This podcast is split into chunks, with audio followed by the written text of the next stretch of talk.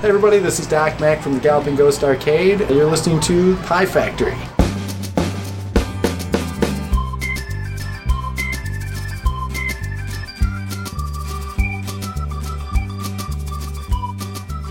I'm recording. Yay! I'm recording.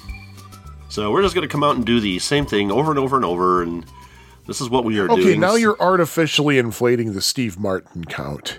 Oh, yeah, that's true. Good grief. Don't game the podcast stats. Don't game the podcast, but we are a gaming podcast. Yeah, but don't game the stats. Huh.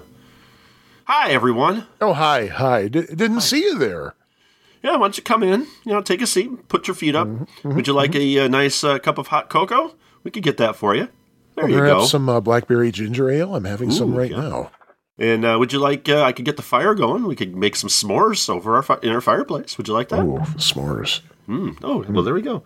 So now that you're all comfy, welcome to another episode of Yes, Pie Factory yes, Podcast. yes. Welcome, welcome indeed. And once again, from uh, you know me, you love me. Well, I don't know. Where's if you know me, you love me? I'm not familiar with that place. You really don't want to know. Trust me on this one. Uh, once again, from the blah blah blah blah blah blah Morris, Illinois. This is uh, Jimmy G. And twice again from the uh, Chicago, whatever. Uh, yeah, this is uh, not Jimmy G. This is uh, uh, Sean. Is it? Yeah. Sean is. There's a podcast I listen to called "Oh No, Ross and Carrie." They they do like skeptical topics and that. And every now and then, uh, one of the co-hosts will go, uh, "What's your name? Ross, is it?" And I'm like, "Oh God." uh, I love that podcast. It's fun. If you like skeptical things, that's a fun podcast to listen to. Hey, I don't know if I'd like to listen to that. I don't know about that. I see what you did there. They show up so you don't have to. So, at any rate, um, hi everybody. So, Sean, Yes. what hast thou been doing? Oh man. Well, let's see. Uh what what what how hast I what oh good grief, I hate when people throw Elizabethan English at me. Um Yay, verily, I have been doing stuff, I suppose. Uh, things and stuff. Yeah, uh, I've I've actually been doing like some video game related stuff lately. Do tell. Well, well, fine, I will.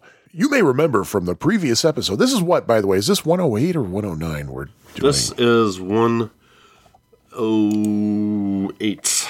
okay, that's what I have. Previously on Pie Factory Podcast. Except this is currently on Pie Factory Pie. But pre on the previous episode, I had unboxed a what the heck do you call In fact, I still have the box here open from when I unboxed it. The, the DE10 Nano, which is a FPGA computer uh, that is the basis for the current Mister emulation system. And uh, I got mine set up and running, and I owe a lot of thanks to uh, Tronads. Thank you, Tronads, for all your help with that. He spent a lot of time over Twitter with me trying to fi- uh, figure out why I couldn't get the cores running.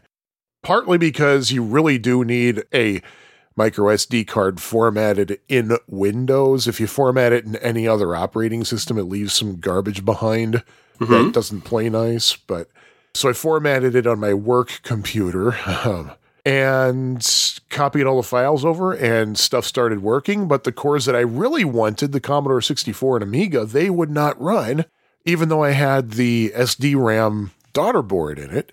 Turns out the sd ram daughter board was faulty. So the guy who sold me that said you know what? It looks like uh, there's a loose solder joint or something so let me send you out another one. So he did.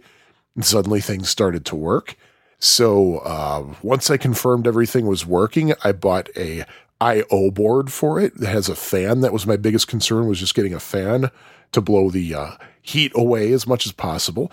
And over the past couple of nights, I built a case in which to house.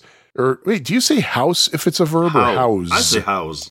I say house. in which to me. house my Mister.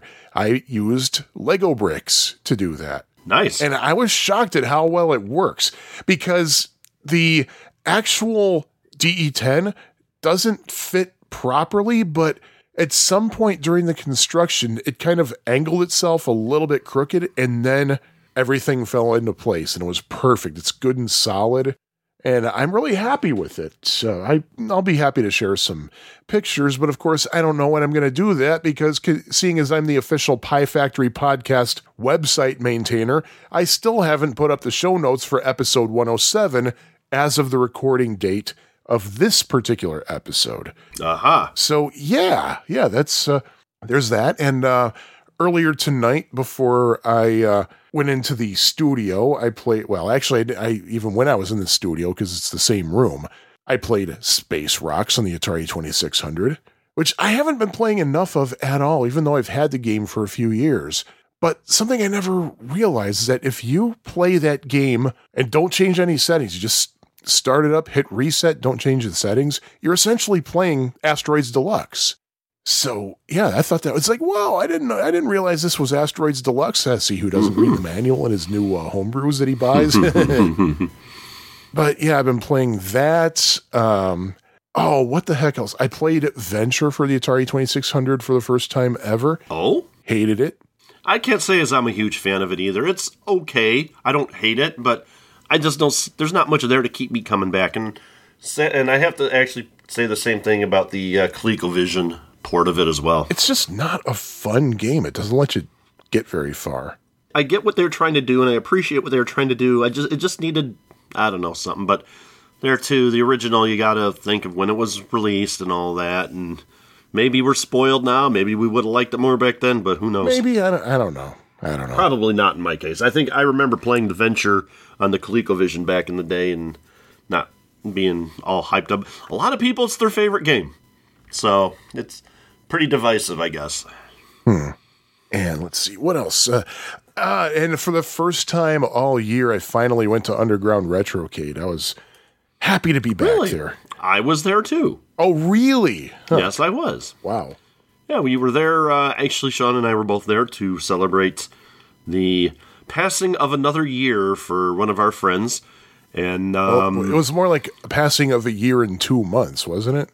Yeah, something like that. Actually, Yeah. yeah, you're right. I think so. So, um, so we were up By there. the way, was so- that was that supposed to be a surprise? I think so. Okay, because it was weird because uh, The way it was announced. because it came like w- one of the uh, updates came from his own Facebook account. I know. And So was maybe like, it, maybe he it know started out. this? Uh, Maybe it started out that way, and then Ah. somebody made an accident. And I don't know. But uh, yes, had lots of fun. Um, surprised to see that my name was still up on one of the cards at the Retrocade. I can't remember which game it was. Was it Frenzy? No, it wasn't Frenzy. It was um. I'm drawing a blank now. It wasn't Xevious. It wasn't Burger. Maybe it was Moon Patrol. I think it was Moon Patrol. Ah.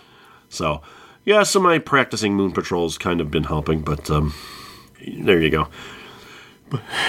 So you might be wondering what I've been playing. Might be, sure. I might also have brought my Arrowhead collection. But you didn't, Anyway, and you better give those back because it's illegal to have in Illinois. You have to Really? give those back, unless unless they're modern arrowheads. ah, okay. Yeah, but um, actually, I've been still playing a boatload of Burger Time. Ooh, alliteration, and um, just been trying to get my um, work on strategies to get my score up. Still failing miserably.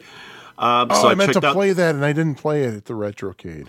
still um I was looking up some YouTube videos and I saw this one video of this guy who um, got all of the enemies together to follow the same pattern.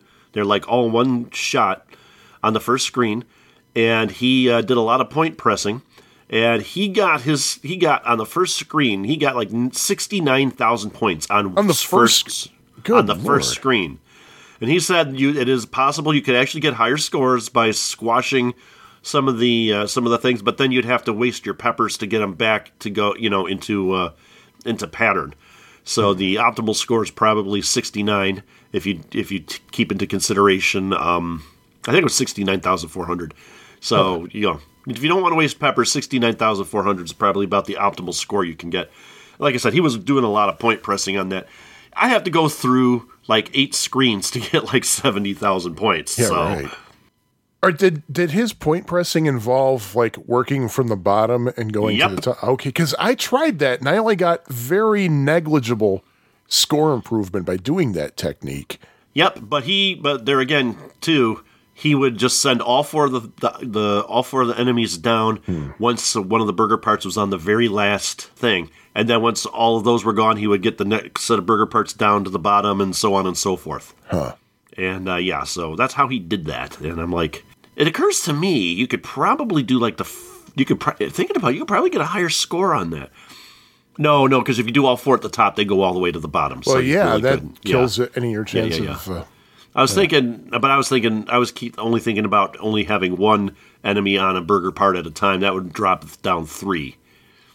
So yeah, my my thought wouldn't work. But so I've been playing a lot of that, a lot of not much else. played the games that we're going to be talking about in this Oh, episode. yes, One of which of I played at Underground Retrocade on this Yes, past did. Saturday. And, And- happy birthday, Keith, by the way. Yes, a couple of months Keith. late, I think. Uh, And um, that's about all I have as far as you know anything I've got to say. And Oh. um, oh, and the news that I got from you about the CollectorVision Phoenix. oh yes, yes, yes, Apparently, yes. I am going to be getting mine sometime. Yay! Uh, the only thing is, I was actually having second thoughts about it just in the last couple of days, thinking, "Oh, should I see if I can cancel my pre-order?" Because I I don't know if this is true. I have to look into it, but I think the Mister is Super Game Module compatible. Mm-hmm. And if it is, then that would mean that I would now end up with two multi-core emulation machines. I can play the same things. Well, the good news is they are doing another run that says, from what I understand, they're going to be um, manufacturing in May, April at the earliest, and um, uh, they they have no plans to do a third round at this point. And I think they need seventy five more orders to get to uh, where they need to be for round two. Oh, okay. So it's still not definite. Well, they're, they're well, they're definitely going to manufacture them. They would like to get seventy five more to top off where they want to be with orders. Yes, so that's great news. Uh, so go to collectorvision.com and uh, order one. Link in the show notes. Link in the show notes. Shink in the low notes. So um, that's pretty much uh, all all of that. That's all the news I have. Oh, should I Um, should I should I say about my, my latest pickup or should I s- not talk about it right now? What's your latest pickup? Uh, my latest pickup is a exciting new Pac-Man Plus arcade marquee. I shared talk it with our it. Facebook friends. That was, Well, they already know about it, so share it. yeah. So, well, this is for people who don't follow us on Facebook. And by the way, I, I, I've said this actually on Facebook yesterday because you have a lot of people say, "Oh, I don't use Facebook. It's such such a hole," and or I'm going to think of closing my account because people are crazy. Dude, you have not seen crazy unless you have gone to next door. Oh, that is crazy ass social networking right there. Next Uh-huh. door. Yeah, it's for it's basically neighborhood based social networking. Oh, yes. I know what you're talking about. We actually had a couple of months ago somebody, I'm thinking about it, it was probably back in September, uh, somebody in our neighborhood like putting notes saying, come to, you know, whatever, and uh, to this page for our little neighborhood. And I'm like, it had rained, so the the, uh, the, the name of this page was like obscured. So I just threw it away. Ah. It's had no- not like no a recent discovery. I mean, I've been using it on and off for a couple of years, Mm-hmm. but still, man, the the crazies really come out in that. oh man, and, that, and what frightens me is these people live near me. I live with I live near a lot of psychos. Dun, dun, A dun. lot, a lot of well, psychos, and people are like, well, the perpetrator was black, of course. A lot of those kind of people. Well, to be fair, the Chicago Milwaukee area is the serial killer, um, you know, hub of the world. I mean, we've had people like Dr. Henry Holmes and John Wayne Gacy and Richard Speck and uh, uh, that cannibal guy up from Milwaukee, uh, Jeffrey Dahmer, and there's been there's a few more I can't think of off the top of my head. No, I don't actually keep track of this stuff. In case you're wondering, I just kind of know it. Now I got all of our thank you for listening, worried. everybody. Welcome, new listeners. You're listening to Light Serial Killer Talk. Indeed.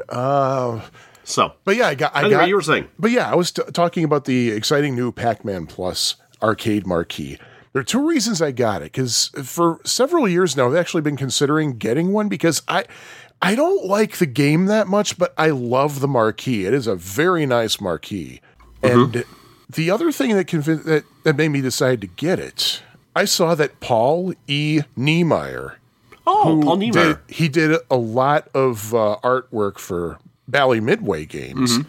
I saw that he's going to be at Midwest Gaming Classic. And he actually sent me a friend request a couple of weeks ago, which uh, I figured, yeah, I might as well accept. I can kind of see why, because the he's he's like, oh, there's a uh, arcade game person. Maybe I should network with him. And um, the announcement that he was going to be at Midwest Gaming Classic said that he did artwork for certain games and it mentioned Pac-Man Plus. So I messaged mm-hmm. him. I said, "Hey Paul, did you happen to do the marquee artwork for Pac-Man Plus?" And he responded. He that's all I asked him and he sent me like I could pro- we could probably do an entire episode based on just the response I mm-hmm. got from him cuz he he just he shared a lot of info. Paul, if you're listening, thanks a lot. That was really awesome. But he said, Yeah, I did do the marquee. And In fact, if you look closely, you can see my initials, P E N. Uh, and he, he told me where to look. He said I kind of had to do it very subtly because at Bally Midway, they didn't want anybody getting credit for anything. Gee, there's a shock. Yeah, of course. And I said, Were they afraid you guys are going to be poached or something by other companies? He said, No, they were just being jerks. but, well, n- his, my words, not his. My words, not his. But, uh, yeah, I got I got some some good stuff from him. So I'm gonna take that to Milwaukee with me and have him sign it. Oh, that reminds me, I gotta get from Chicago Transit Authority the actual transit agency that is, not the first Chicago album that was recently really shittily remixed uh, for its 50th anniversary. But the actual transit agency, I gotta get something that has some kind of mention of the Berwyn Red Line stop Berwyn? and have Svengoolie autograph it. Aha. Oh, that's right, because he's going to be at the. I Yeah. got to remember to take my uh, Svengoolie uh, picture and see if he'll uh, autograph it a second time. I believe I've mentioned that before on the show. You you very well may have. I got his autograph back in the 84. I got his autograph back in 97. Yeah. Any rate, How about 42.5%? ooh, sounds good.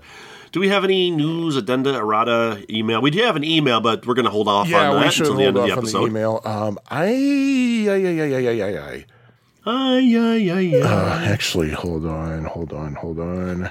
I love real cheese. Excuse me. Oh. Do the sound of a burp, hosehead. Let see. Zoobity, zoobity, zoobity, zoobity. Zooby dooby doo, doo dooby dooby. Supermarket finds, exchanging glances. Oh, I finally watched one episode of the uh, of David Letterman's new talk show on Netflix today. And My I next guest the needs no introduction. yes, I watched the Howard Stern episode. Very, very interesting and fascinating interview. And of course, Paul Shaffer does the theme music. Oh, does he? Oh, yeah. No, yeah. I didn't stay around for the credits, so I didn't see. Of course, why wouldn't he? I mean, Who- yeah, exactly. Who else? True. But uh, yeah, and uh, we got some kind words from S. Ramirez 2008 again. Another great episode. Uh, Blueprint and Solar Fox. Oh yeah, this is 108 because he actually cited 107. Haha. Uh, He Uh-huh. says I like the 2600 version of each game more than its arcade counterpart. That's probably because I was first exposed to each game on the 2600.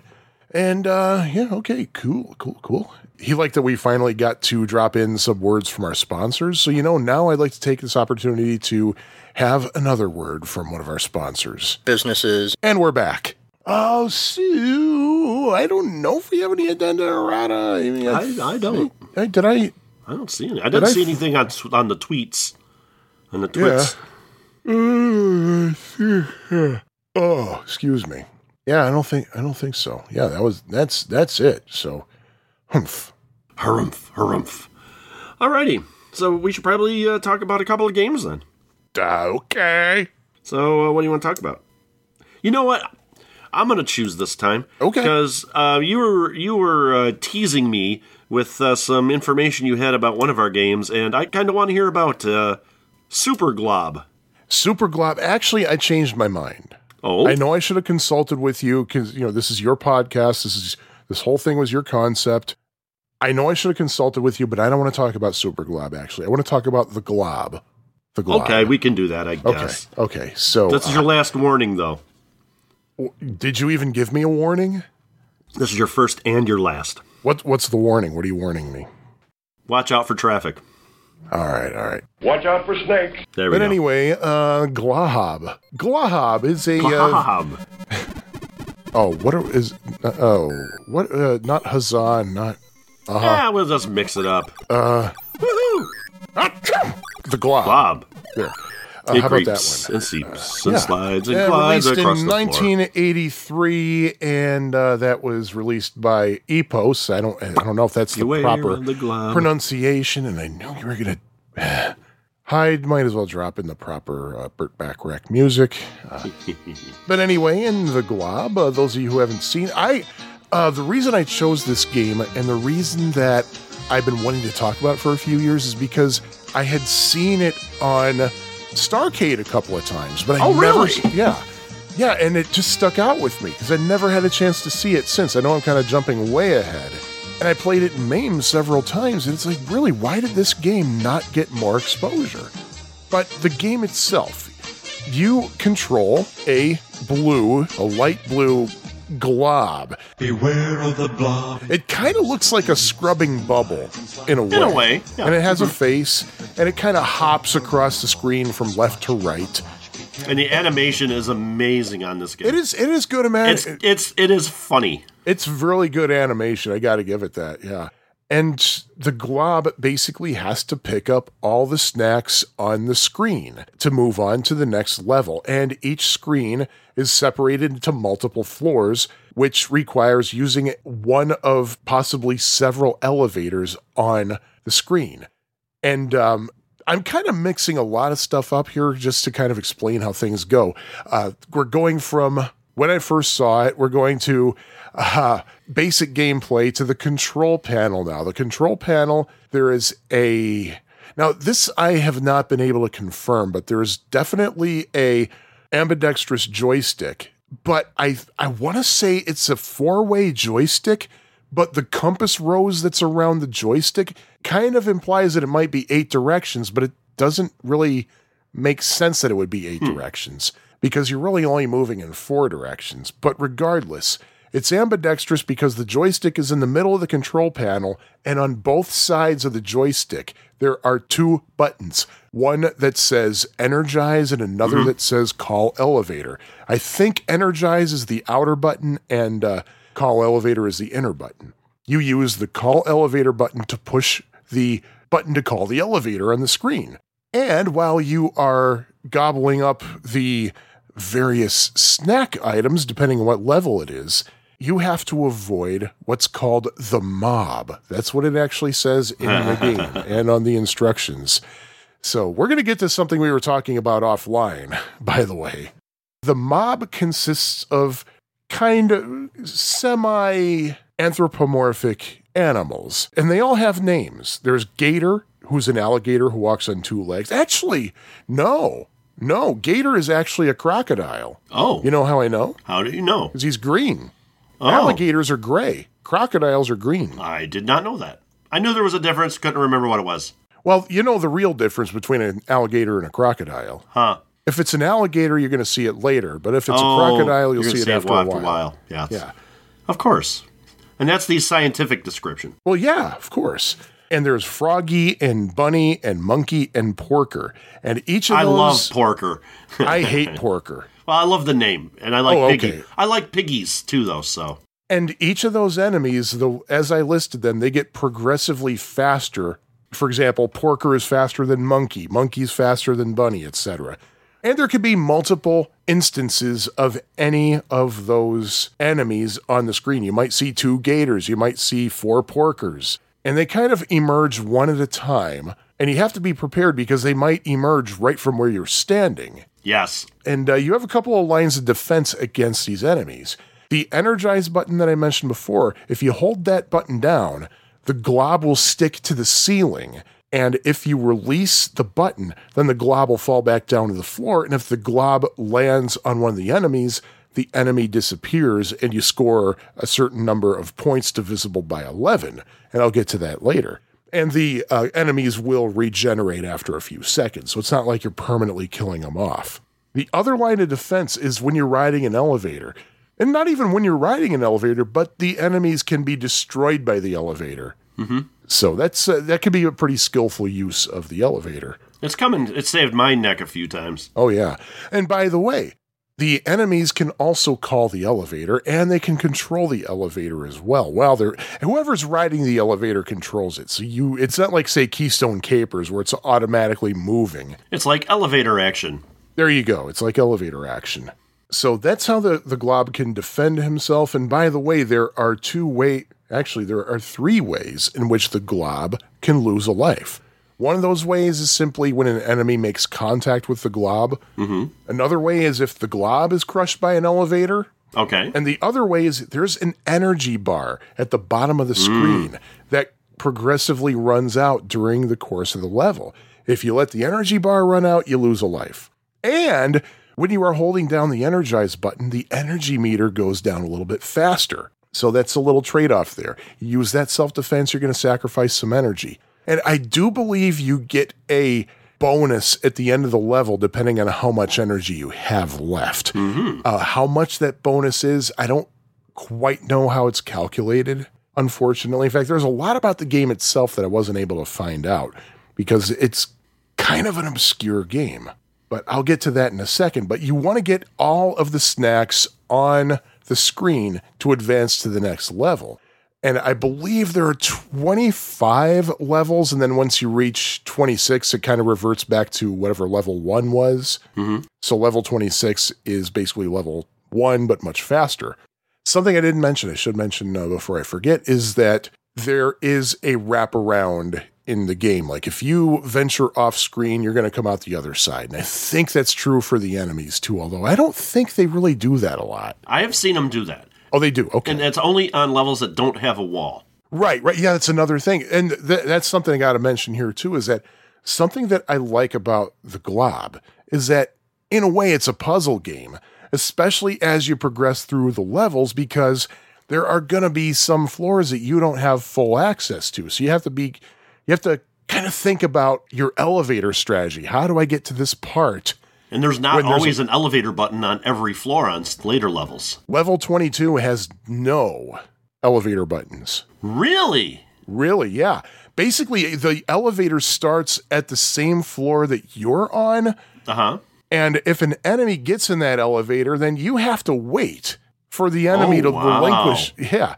To relinquish the elevator at the same floor that you are on. That almost sounds unfair. It does sound unfair. I'll have to put some cheats on to get that to that level because there's no way I can get it to it on my own. Yeah. 23, 24, and 25 do have the call buttons, but not 22. Interesting. Yeah, that that I, that just blew my mind. Uh, I should talk about how to score points in this game. Uh, obviously, you score points by eating snacks. Uh, there are, let's see, one, two, three. I think there are what twelve snacks that cycle through here. Yeah, there's strawberry for 100 points each. There are bunches of grapes for 110 points each. Carrot for 130. Cherries for 140. Candy canes for 150. Pears for 160. Ice cream cones for 170. Uh, I don't know what the next level's um, snack is because I can't really tell if it's a pineapple or an orange or what. But whatever it is, it's 180 points. The bananas are 190 points. Apples are 200 points each. And the last snack in the sequence is a birthday cake. And for every birthday cake you eat, you get 210 points. Nice. And you can gain points by crushing your enemies, by destroying the enemies. In fact, you don't even have to destroy the enemy. If the enemy gets destroyed at all by anything, you get the points. That's one thing I like about this game is that the actions of the enemy can affect the other enemies. Oh, yeah, yeah. So that's awesome. And you benefit And you from get the the scoring. points, yes. Yeah, just like I in uh, that. Mm-hmm. Berserk. But unlike in, say, the Asteroids games. Yes. But uh, anytime a gator gets destroyed, you get 55 points, Froggy 66, Bunny 77, Monkey 88, and Porker 99. So that's the gameplay right there. Uh, I don't remember off the top of my head if there's a. Um, I, th- I think you get a bonus life after a certain amount of points. I don't remember off the top of my head, and it's not in my notes. So well prepared. But what is in my notes is a really strange history of the company that gave us this game. There's not a lot out there about the Glob, but I was able to. You see, the, the story about the company behind it is very convoluted, and I'm sure that I got some details mixed up, but I was. I'll, I'll tell you all what I was able to synthesize. Epos EPOS is the company that gave us this game, and they were formed in Auburn, Alabama in September 1982, primarily as a computer peripherals company. The Glob itself, that was a $325 conversion kit made for Pac Man. And uh, it was designed by EPOS, but made by a company out of Cranston, Rhode Island called Magic Conversions Company. And they, in turn, licensed the title to Eagle Conversions Incorporated of Providence, Rhode Island. And Hmm. most likely, I, I would be dead surprised if this wasn't the case, but most likely, Eagle Conversions was named for its location on 25 Eagle Street. Now, about Eagle Conversions Inc. This is where things start to get interesting because Eagle Conversions was started by Frank Gaglione, or is it Gaglione? I don't. I never know if this, the G is silent. Uh, does that name ring a bell to you, Jimmy G? It does not. Okay. Well, it might ring a bell to some people. I do believe there's. I, I, I don't know if it's Providence or somewhere else actually had Frank Gaglione Day sometime because he had a huge impact on the community. Oh, um, Greg Polander might uh, might know him. Oh, really? I think he's he's from that area. That's true. That's true. But we're going to get to why that name might sound familiar to some listeners in a moment. Frank Gaglione was also in charge of GLAC, G L A K Associates, which happened to be at the exact same address. Uh, I believe that the two companies coexisted for a short time, but really, Eagle was basically a new company formed because of the closure of GLAC. And uh, there's a little bit of shadiness going on in the history of uh, these companies. First of all, GLAC only sold, well, I don't know if I should say only sold, but mainly sold their machines directly to arcade operators, which was very unusual at the time. You usually sell them to distributors. Distributors, right? And GLAC did sell some of their games to distributors, but usually those distributors were fly by night companies who would buy the GLAC games for cheap and then resell them at inflated prices. And one of the companies that was among GLAC's clients was Countertop Amusements from Raleigh, North Carolina. Well, one of Countertop Amusements customers complained about a fake Frogger cabinet that came from GLAC. Hmm. So they terminated their contract with GLAC. Now, this is where Frank Gaglione's name might sound a little bit familiar because some of the games that Glax sold had the Omni name on them Okay. because both Omni and GLAC were founded by Frank Gaglione. And Frank made a lot of money with shady business dealings under the Omni name by releasing knockoff versions of other video games, hmm. such as a title called Scramble 2. Electric? No, not going there. You already did. You already did there, Bocephus. But Scramble 2 is the game that resulted in the Stern versus Kaufman court case. Because guess what? Stern never made a Scramble 2, but Scramble 2 looks a lot like Scramble. Hmm. So you kind of get the idea here. Uh, but anyway, going back to Eagle Conversions, they made mainly conversion kits. They also sold most of the GLAC titles as well.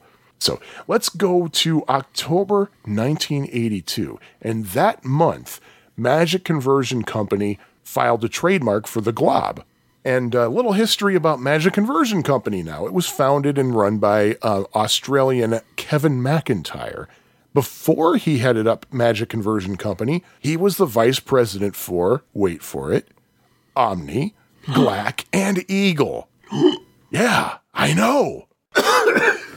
I know. It's you're choking on your drink there. That's how shocking it is. And especially since I finished my drink a long time ago. Yeah. Yeah, but um an- anyway, so Magic Conversion Company, it was basically Kevin McIntyre's own video game company.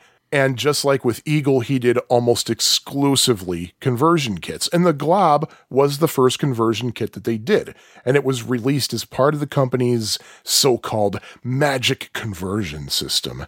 Magic Conversion System registered for copyright for the Glob, and this is despite EPOS thinking that EPOS had retained the actual copyright. Hmm.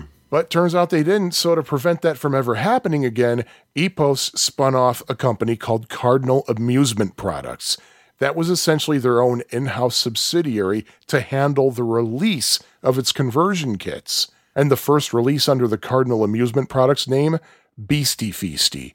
Beastie Feasty was the exact same game as the Glob, Okay. except there were some graphical upgrades and things. Like the Glob had a little bit more refinement, a little bit more features, I should say. And the Glob was no longer called the Glob, but the Glob was now called Toby. We should really have the office's air quality tested. I mean, we have radon coming from below. We have asbestos in the ceilings. These are silent killers. You are the silent killer. Uh huh. Yeah. But um, anyway, going back to Magic Conversion Company. Oh, sorry, Magic Conersion Company. My notes say Magic Conersion Company. Magic Coercion Company. Conersion, Conersion, Oh, C O. N E R S I O N. And there's a red squiggly line under it for some reason.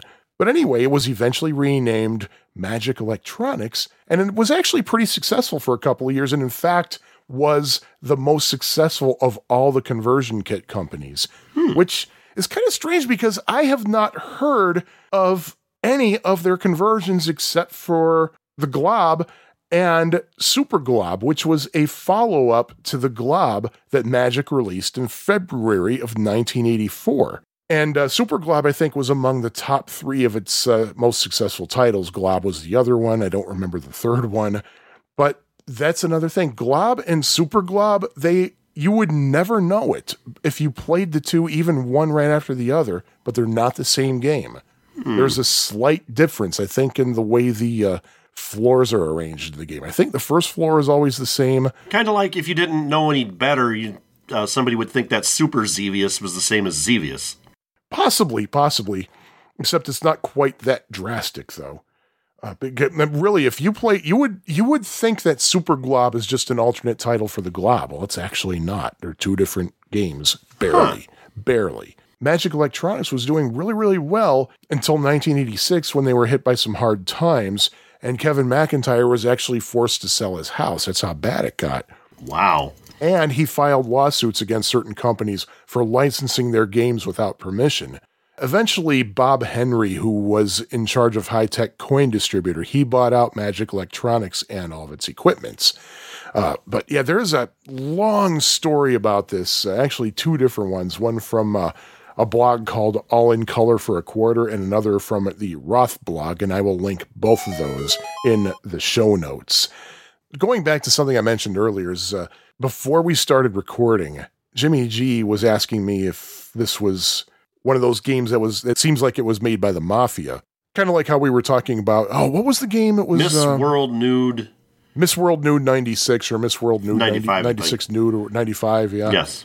yeah, the one that listed USSR as a continent, Yes. even though number one, it's not a continent. Number two, it wasn't USSR at the time. Correct.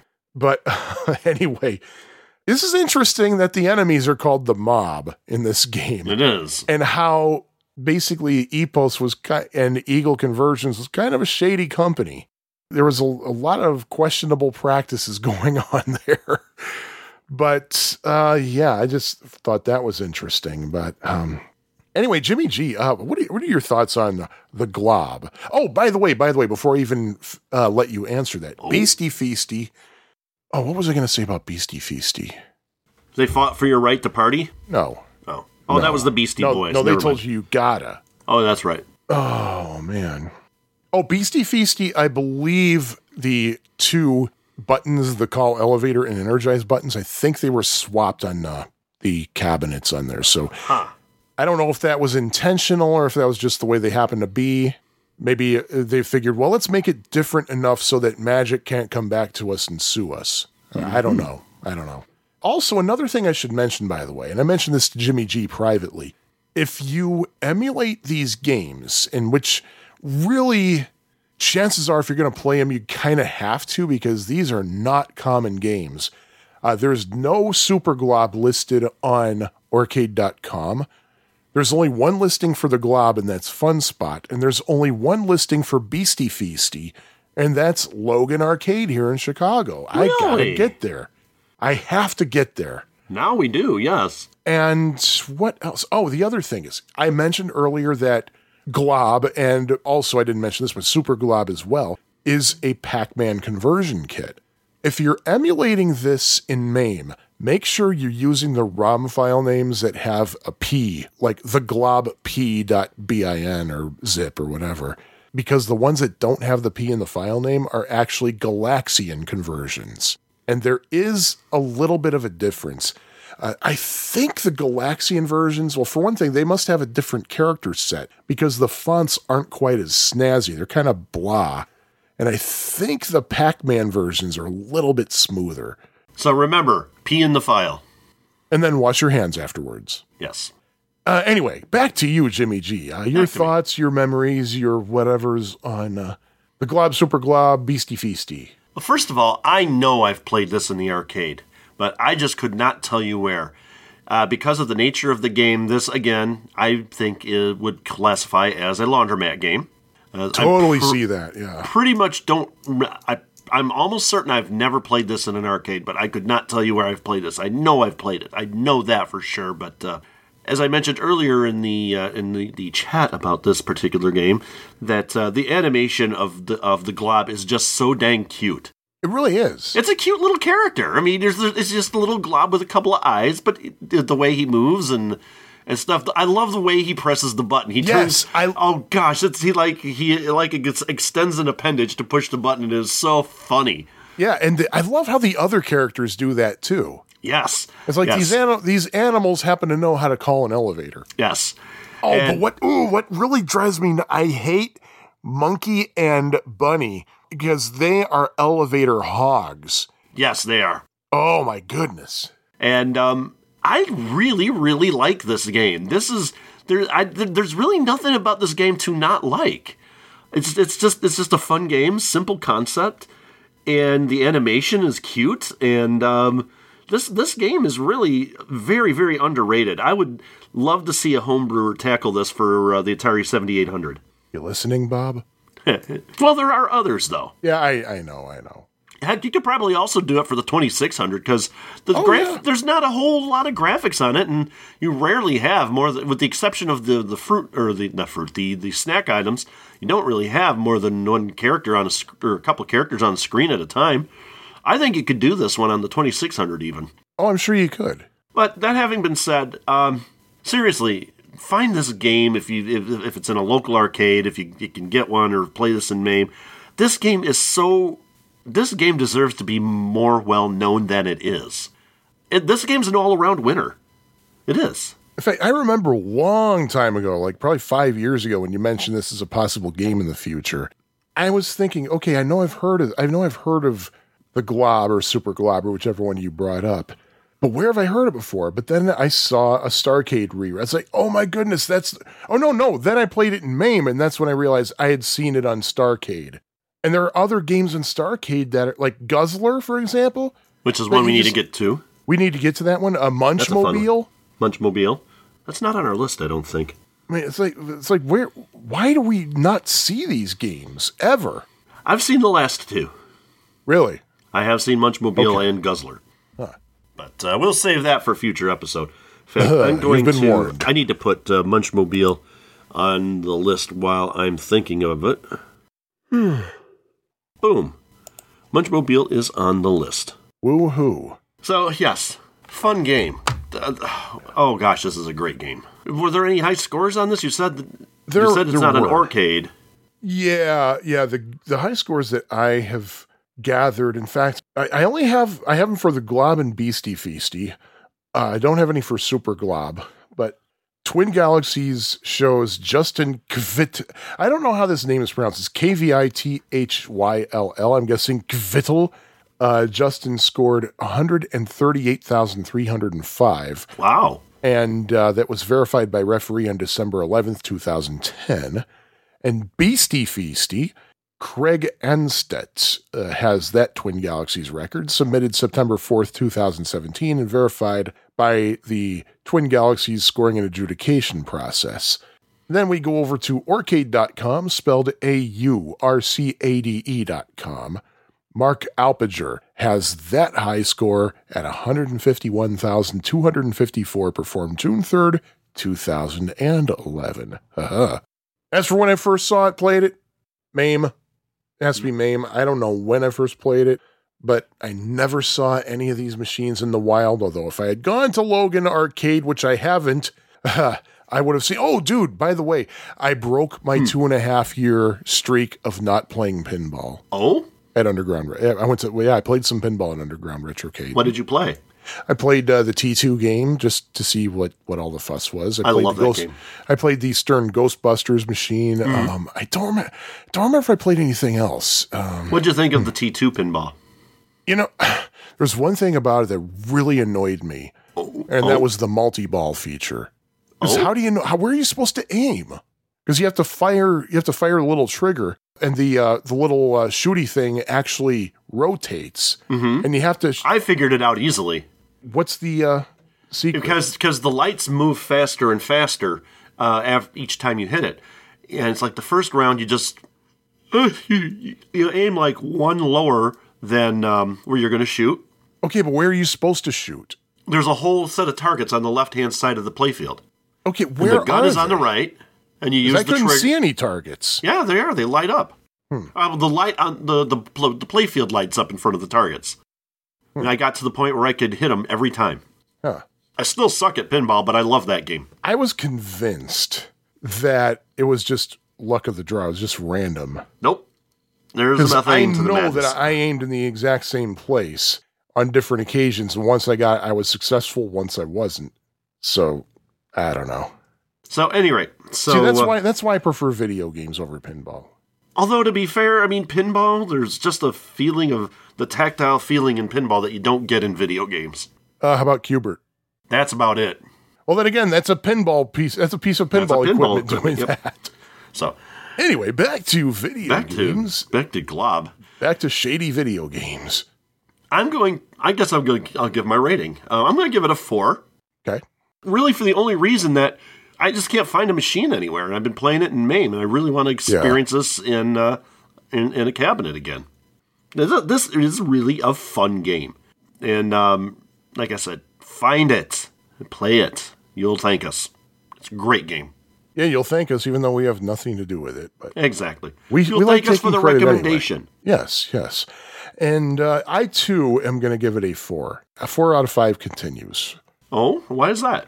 Because it is a fun game. It is a fun game. There's, I can't quite say what would make it a five Right. continues for me, but definitely four. Definitely four. I mean, the graphics are minimalistic, but they do the job fine. They're don't really, really need good. For, they're really good for minimalistic graphics. Exactly. though. I mean- I- and I, I, oh, I got, I got to say, I love Gator. I love Gator. Oh yeah, the way he walks around.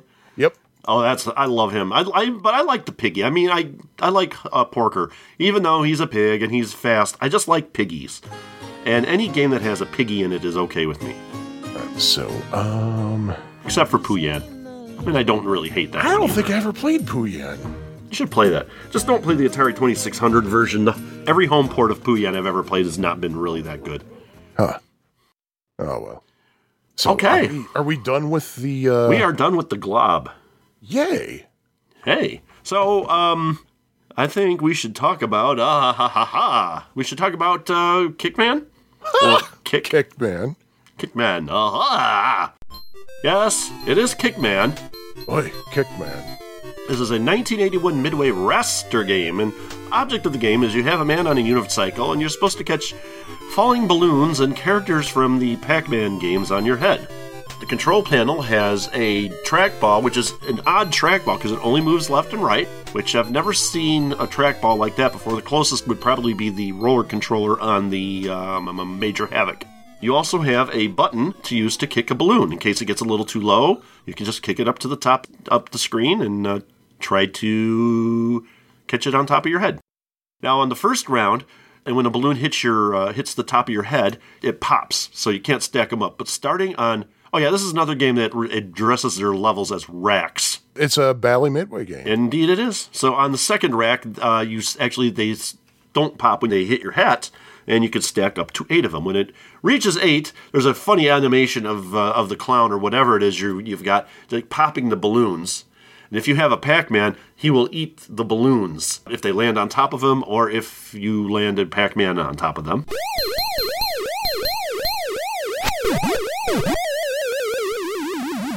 You do see the Pac-Man first starting on the second rack, uh, the Pac-Man Ghosts on the third rack, and also on the third rack. I'm sorry. They're monsters. Oh, they're monsters. That's right. They're monsters. Uh, balloons st- will start falling at angles on the third rack. There is a bonus rack after level two. Uh, I don't know where there are other bonus racks. I didn't really try to didn't really play it that long. Yeah, you lost your patience, so you decided to give up before you got way too far into the game. Oh yeah, that's exactly what it is. On rack four, uh, you can two balloons or Pac-Man or ghosts or, or I'm sorry, or Pac-Man or monsters, or whatever, can be on the screen at once. Thank you, I'm sure. And I found this out. Uh, each t- each time you kick an item, it gets faster with each kick. Oh, really? It does. And, I did not uh, it almost that. it gets it gets harder, which actually makes good sense because it would get really easy just to keep kicking the balloon, and uh, even though there's no uh, bonus for stretching the timeout or whatever, they want you to move along. It's all about you know money for the arcade, which is not a bad thing. The arcade's in business to make money. So Well, you do get a bonus for uh, kicking every balloon on the first level. You do? Yeah. I did not see that Yeah, in any of my tells you- research. yeah. Um, by the way, I I have never gotten that bonus. I'm going to have to try for it now. Yeah. So, scoring in this game yellow balloons, you get five points, red balloons, you get 10, blue, you get 15. And for the monsters, they're all 25 points. There's only uh, one official port of the game, and that was on the Commodore 64. Oh, really? Uh huh. And there was a prototype for the Atari 2600. And I guess there's also a newer, newer homebrew uh, for it. Yeah, I thought I heard about that. The prototype is available on Atari Mania, so you might want to check that out. Utopia Software did publish a clone called Pinhead for the Atari 8 bit computer family in 1982. Now, this was actually planned as a sequel to Pac Man. Really? That's what I've seen in my research.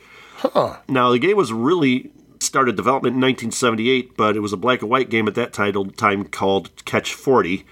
But Midway never got around to releasing it, so they colorized it and released it as Kick. Then a few months later, they, they changed the name to Kickman after uh, cabinet serial number 1600 was produced. The only difference between Kick and Kickman is in the title screen for the most part. The ah. marquee says Kick.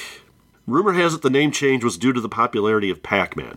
Oh, I see. To be honest, I think Kickman actually is a better name than Kick in the first place, anyway. I would think so because I see kick. Honestly, I thought just a game with that name, it would have been like possibly a football or soccer game, or maybe Yeah. even theoretically a motorcycle game, as you think Kickstart. Right. One thing I noticed about the graphics in this game is it pretty much uses the same graphics engine or the same the same hardware as Satan's Hollow, Tron, Journey, Domino Man, uh, Timber, uh, Tapper. Oh. How, do, how can I forget Tapper?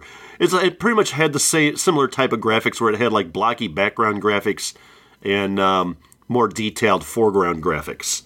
Did um, Midway outsource the same company for this? That that, That I could not find. I could not find any information on that. Oh, one other thing is I forgot to mention is um, the setting is like you're in a in a in a I don't know on a city street or whatever, people are throwing these down. On the left hand building, there's a balloon in a window for each level that you're on. So if you have two levels, or there will be a balloon in two different windows. And as far as the challenging or the bonus rack or whatever they call it is, they're throwing balloons down, and you have to catch all the balloons while avoiding the bombs. You can't touch them anywhere. So uh, yeah, you're gonna want to make sure you don't don't touch the bombs. Bombs are never a good thing in a game. But um, let me do something a little bit different with this review. actually B seventeen bomber on the television. Oh, there you go. I was doing as I was doing research. Uh, I'd never even thought about uh, using as a source uh, TV tropes. They talk about video games in there too, and they have one They for Kick. do, yeah. And oh, do tell. Okay. The video game provides examples of, and these are the tropes. Always night. You play in the city at nighttime. Cartoon bomb. These get thrown at you during the bonus rounds. Covers always lie. The protagonist of the game is supposed to be a clown, yet the cabinet art for the game depicts what looks like a track and field runner instead. The 80s. The appearance of Pac Man gives this away. Extreme omnivore. Pac Man eats balloons. One hit point wonder. If even one object, balloon or Pac Man, hits the ground, you lose a life. One wheeled wonder. Your playable clown hero rides on a unicycle. Special guest Pac Man appears as do the ghosts from the game. And standard snippet. The traditional circus music Entry of the Gladiators plays when you lose a life.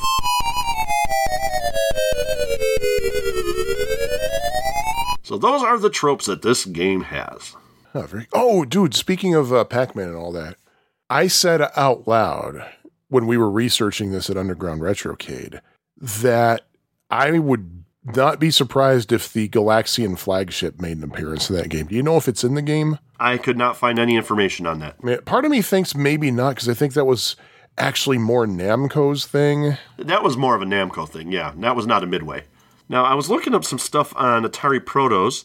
Uh, good friend uh, Tempest uh, runs the uh, the site, and um, so I'm reading directly from his site. So, why was Kickman never released? This is for the Atari 2600. Because it sucked. According to Alex, he designed Kickman for Midway, but when they decided not to enter the home gaming market themselves, they sold the rights to CBS Electronics. CBS Electronics needed a few minor tweaks done to the prototype before they could release it, so they had programmer Dick Balaska to make the changes. Alex was working for Rockland by this time and was not available. Dick remembers doing some code compression and adding a rudimentary title screen to the game, but ultimately CBS decided not to release the game either. This was probably due to Kickman not doing particularly well at the arcades, even with the added Pac Man gimmick. Interestingly, CBS did make some box art for Kickman and it was advertised as being for sale in some ads, so the decision to cancel the game must have been made quite late. And apparently, the prototype is 95% complete. And once again, you can download the prototype at AtariMania.com. And I think Link you can, show notes. I think you can also get it on Atari Age, but uh, I'd have to dig up the thread, and I don't feel like doing that right now because that gets how much contempt I have for our listeners. Boy, I'm just a cheery SOB right now, aren't I? Oh, oh, you aren't. So, Sean, what do you think of the game? It's one of these games. Okay. All right. actually, actually, why don't we talk about scores first? Okay. You know what I like about scores? What's that? That they're numbers. Oh, So, yeah, is that all we wanted to talk about scores here? sure, why not? Okay. How about high scores? Does this game have any high scores? What are the high Oh, scores? mother. All right, all right. Give me a moment here. Mother Fuddruckers. Uh, let's see. Um, according to Aurcade.com, Jason Cram scored 4,250,490 on June 2nd, 2013. And Twin Galaxies scoreboard has Tom Bundy. No, he did not score four touchdowns in one game before you ask. I was thinking Ted Bundy, but okay.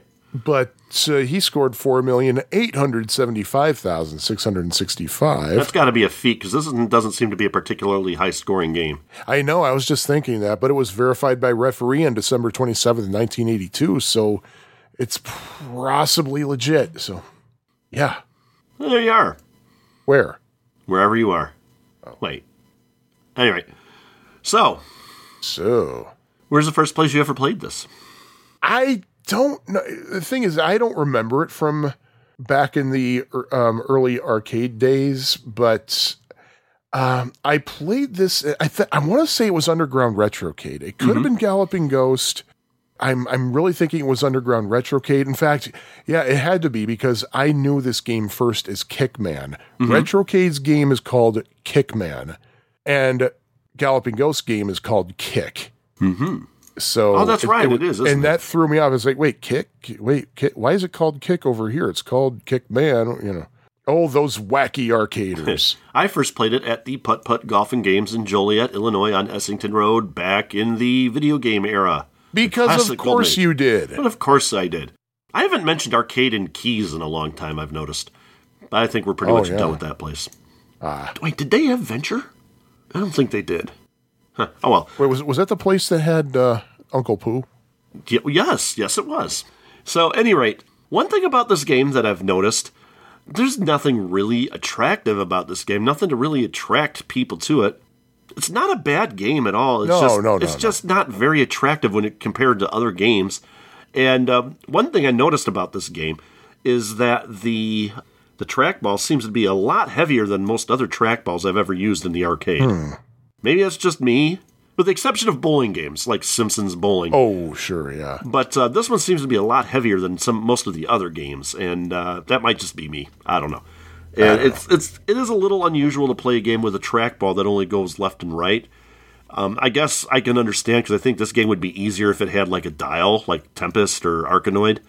Well, for what it's worth, I think the mechanic itself makes sense. Yeah, yeah. It's it's implemented pretty well. Oh, and if I might uh, might add something here, I was playing it also in emulation. I played it at uh, at Underground Retrocade when we were there the other night, but um, I also played it in emulation here using my Vision Adapter and my uh, ColecoVision uh, Super Action controller, and using the little dial on it. And this is yet another game that works well with it.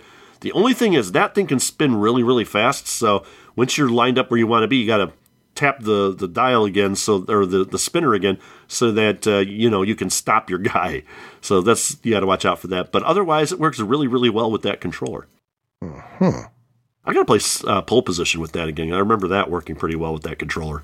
So there you go. So yeah, and my thoughts over overall on uh, Kick or Kickman, as it were. It's kind of weird. It's like it's like a barbershop quartet name. It's witty at first, but the more you play it, the less fun it is. Uh huh. It gets to the point where you advance so much and then the game's over and you you decide I don't want to start all over. Hmm. Yeah, there's just not. I mean, I don't hate the game. I, but I don't hate it by any means. I don't hate yeah. it, but I don't love it either. It just falls right in that middle ground for me. and That's why I'm rating it a three. You know, I think I should probably rate it a three too. That sounds about where I am with it. And I just, I don't know. There's, it's not. There's nothing in the game to attract people. That, that's really what it, what it is. It doesn't keep your interest very long. It doesn't scream, "Hey, play me!" when you're in the arcade. I mean, if you've got this game in the arcade and you've got a centipede and a robotron and a reactor and uh, joust and uh, tempest or whatever, blaring all of their music or whatever, your sound Yep. effects or whatever, and compared to this game, there's no no competition there. You're not going to play this game. I mean, there's just nothing to attract you to it. Yeah, that's that's true. But Yeah, because I, I did I did move on and played a buttload of Centipede. yeah, a literal one too. But uh, yeah, I mean, play it. But if you get if you like it, Don't hey, say we didn't you. warn you. Don't say we didn't warn you. Exactly. I think the animation could have been cuter. I didn't. I didn't like the look of the clown when he Well, kicked. it's a clown. yeah, I, I I don't know. Hey, well, that's one thing that I really do like about this game. It's kind of Yeah. like kind of like Mr. Do and kind of like Circus, which by the way, I hate to say it, I now have more appreciation for. Hmm. Because after we did the circus episode, Mm-hmm. when I was at Galloping Ghost, just for sheer torture, I played it again. And it was nothing like I remembered last time I played it. For one thing, Really? the trackball was actually pretty easy to control Uh huh. But I, I, st- I still don't like it. But the thing is, there's something that Kickman and Circus and Mr. Do, the American Mr. Do, that is, all have in common that I just can't not respect. When the game is over, a clown dies. And the shouts of joy from the people. Yay. So yes, I think that we are done here. Yeah, how about we um, take a look at what uh, Eugenio submitted to us at Pie Factory at fab4it.com or Pie Factory Podcast at fab4it.com. Why not? I, you know what? I'll I'll just read the whole thing again. Good, that'll give me a chance to finish off my blackberry ginger ale. There you go. Greetings, Sean and Jim. I hope you guys are Greetings. Eugenio. I hope you guys are doing well. February has been a busy month for me, and I expect March to be even busier. I have several business trips in March, so I'm sure it will be a crazy month. By the way, I'll be going to Chicago in the summer for a medical conference. Woohoo! Hit us up, dude. Maybe we could get together while I'm there. I'll send you more details later. As for now, here's my feedback for today's game. Today's games. 1. Kickman. This is a game I heard much about through the years, but one that I've never seen, quote unquote, in the wild. To be honest, I'd forgotten about it until recently when a prototype for the Atari 2600 was discovered in late 2019. That port was programmed by Alex Leavens for release by CBS, but they never did release it. There's a thread in Atari Age discussing the game, and he has the link, so he does not have contempt for our listeners. Thank you, Eugenio. That so we, that will also be that will also be in the show notes. I've watched videos of the arcade game to compare with this 2600 port, and it looks like the gameplay elements have been pretty well captured. Of course, the graphics are simpler, no background buildings, but they do the job. Um, I'm one thing. You know what? I'm going to interject here. Um, I actually think this actually plays better on a console than it does in the arcade. But Really? That should be. I think this plays better with like the paddle. Wait, did it play with the paddles? I don't remember. I th- it played. I, th- I like. I like the 2600 prototype better, but that's just me. Um, the music from the arcade game is missing, but there's a musical tune that plays when you lose a turn if you fail to pick up a balloon. The prototype has already been hacked to be able to use paddle controllers. Oh, there you go. Yeah, and buildings have been added to the sides. I'm not sure how much further it will be modified, but hopefully it is released at some point as a cartridge. As a cartridge. In the meantime, Harmony Card it is. The other home version I'm aware of is the C64 version. I've seen videos of that version. It does look like a pretty good port. As for the arcade version, I guess I'll have to visit Galloping Ghosts It's, it's actually singular, Eugenio, but we won't hold that against you. When I'm in Chicago, I'm assuming Actually, they have it pl- there. no, no, no.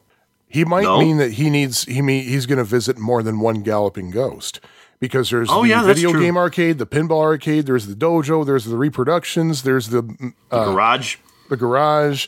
Is there a galloping ghost feminine hygiene products? I would not be surprised if he eventually buys the rest old restaurant across the street. What was that, Tony's, and opens up a Galloping Ghost restaurant. Yeah, That would not surprise me. I'll still want to go to Tony's though because I love Tony's. That was a good place.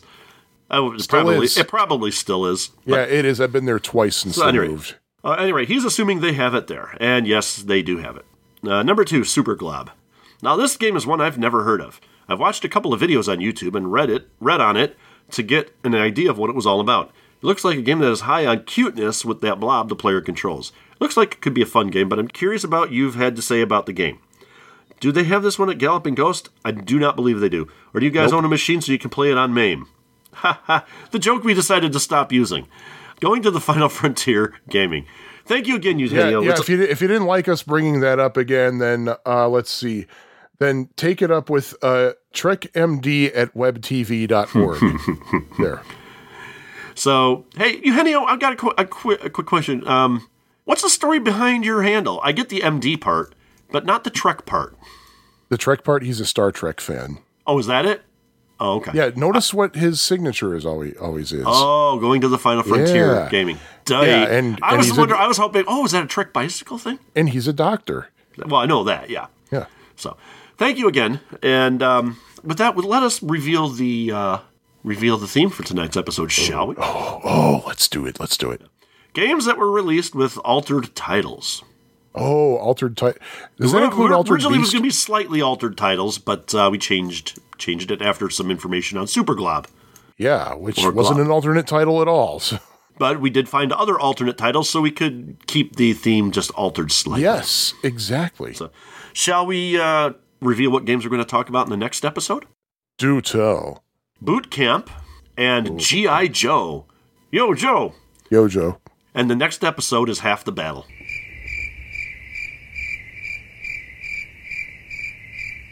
Don't ask what the other half is because I have no clue. All right, is this the last we're going to hear of that? uh, Like, are we going to hear that knowing is half the battle like thing the next episode? I will. I, I'll make a promise that I will not say it, but I have a feeling, knowing Hyde the way we know him, he's going to add the, the snippet in. Oh, good grief. Oh, that's right. We have to ship this off to Hyde, or Mm-hmm. actually, actually have to personally hand it over to Hyde because of his weird policies. But oh, well. So how about uh, we thank some sponsors, some patrons, some oh, Patreons? how, how about it? Um, How about that? all right, I'm gonna do it the same way that I did last episode, except I'm gonna go in, In the Spanish. exact in the exact reverse order, and no, not in Spanish because I don't know Spanish very well, and I can't roll my R's, so I'd have a Oh, terrible accent. So, thank you to the following people who've been financially supporting this podcast over patreon.com slash Pie Factory Podcast. Thank you, Underground Retrocade, Keith Sheehan, Nate Lockhart, Tim Foley, Atari Bytes, Kyle Eder, Franco Dragon, Rory the Charles Coleman, Steve Steiner, Airshack, Richard Grounds, Art Guglielmo, PJ Steele, Timmy Mack, Kurt Musgrave, Richard Valdez, Lance Endries, D. Alex, Christian Williams, New Balance Stores Phoenix, and the Super NES podcast. Thank you, Greg Pollender. Thank you. Thank you very much. And there we go. So we will talk to you all on the next episode. On the next episode, we hope you all listen. We hope you all listen to this one and take notes. There might be a quiz. May have Oh. your number two pencil. Number two pencil, or else the Scantron won't read it properly. Number two, Sketron. Uh, so, No. all right. So, how are we ending the podcasts this year? We're just a non sequitur, I guess. Oh, you told me I have to sign off with a pun. Oh, that's right, I did. Yeah. Pun. Bargain. Huh? Ah, we're just going to let Jimmy G think about this for a while. Bargain. okay. Well, there we are. Bye. Yeah. This episode of the Pie Factory podcast was edited and produced by Hyde St. Pierre. Opening and closing theme is The Happy L, composed by Sean Courtney. Follow the Pie Factory podcast online via Facebook, on Twitter at Pie Factory PFP, or on piefactorypodcast.com. Support the show at patreon.com slash piefactorypodcast.